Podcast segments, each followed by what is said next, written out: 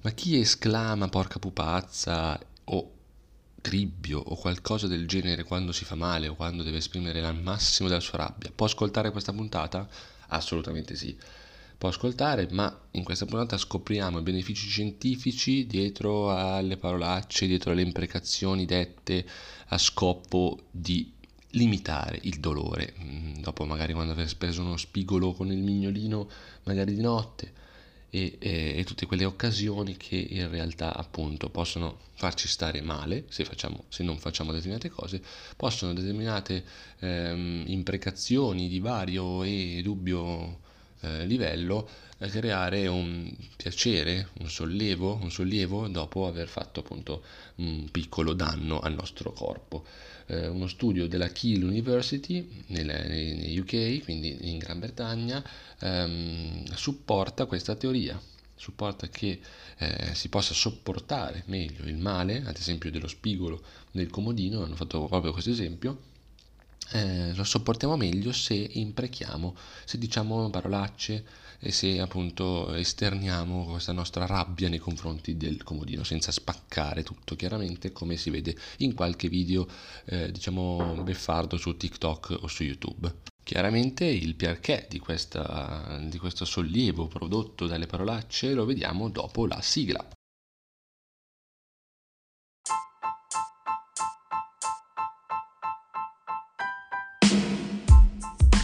Pillole dell'alimentazione è il podcast che fa per te, te che cerchi sempre le risposte a tutte le domande inerenti alla nutrizione, il fitness, lo sport e lo stare bene a 360 gradi. Tutte le domeniche online. Ascoltalo ora. Prima di addentrarci nella scienza, vediamo come la, la parolaccia, l'imprecazione e quant'altro possono modificare il nostro livello di ansia, di stress, di dolore in, me- in base a cosa stiamo provando al momento.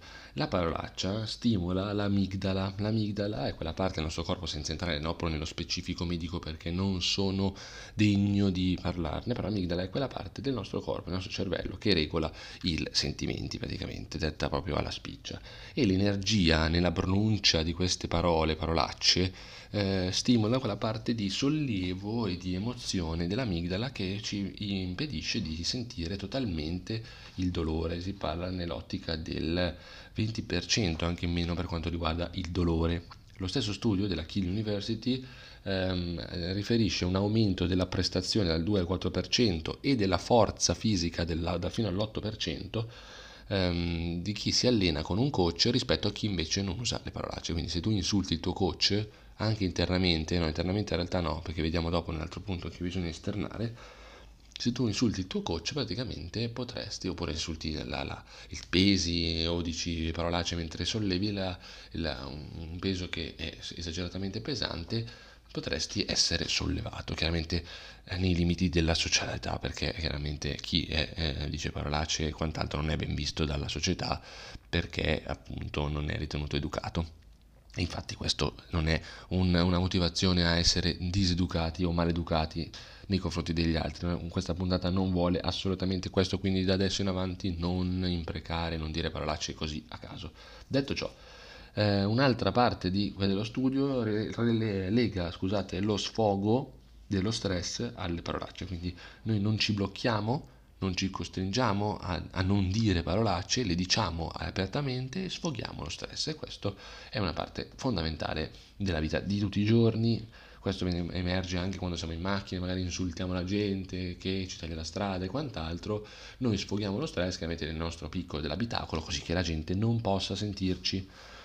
In, contemporanea, eh, contrariamente al pensiero comune, chi dice le parolacce in realtà ha un vocabolario, secondo questo studio, un vocabolario molto più complesso rispetto a chi non le usa.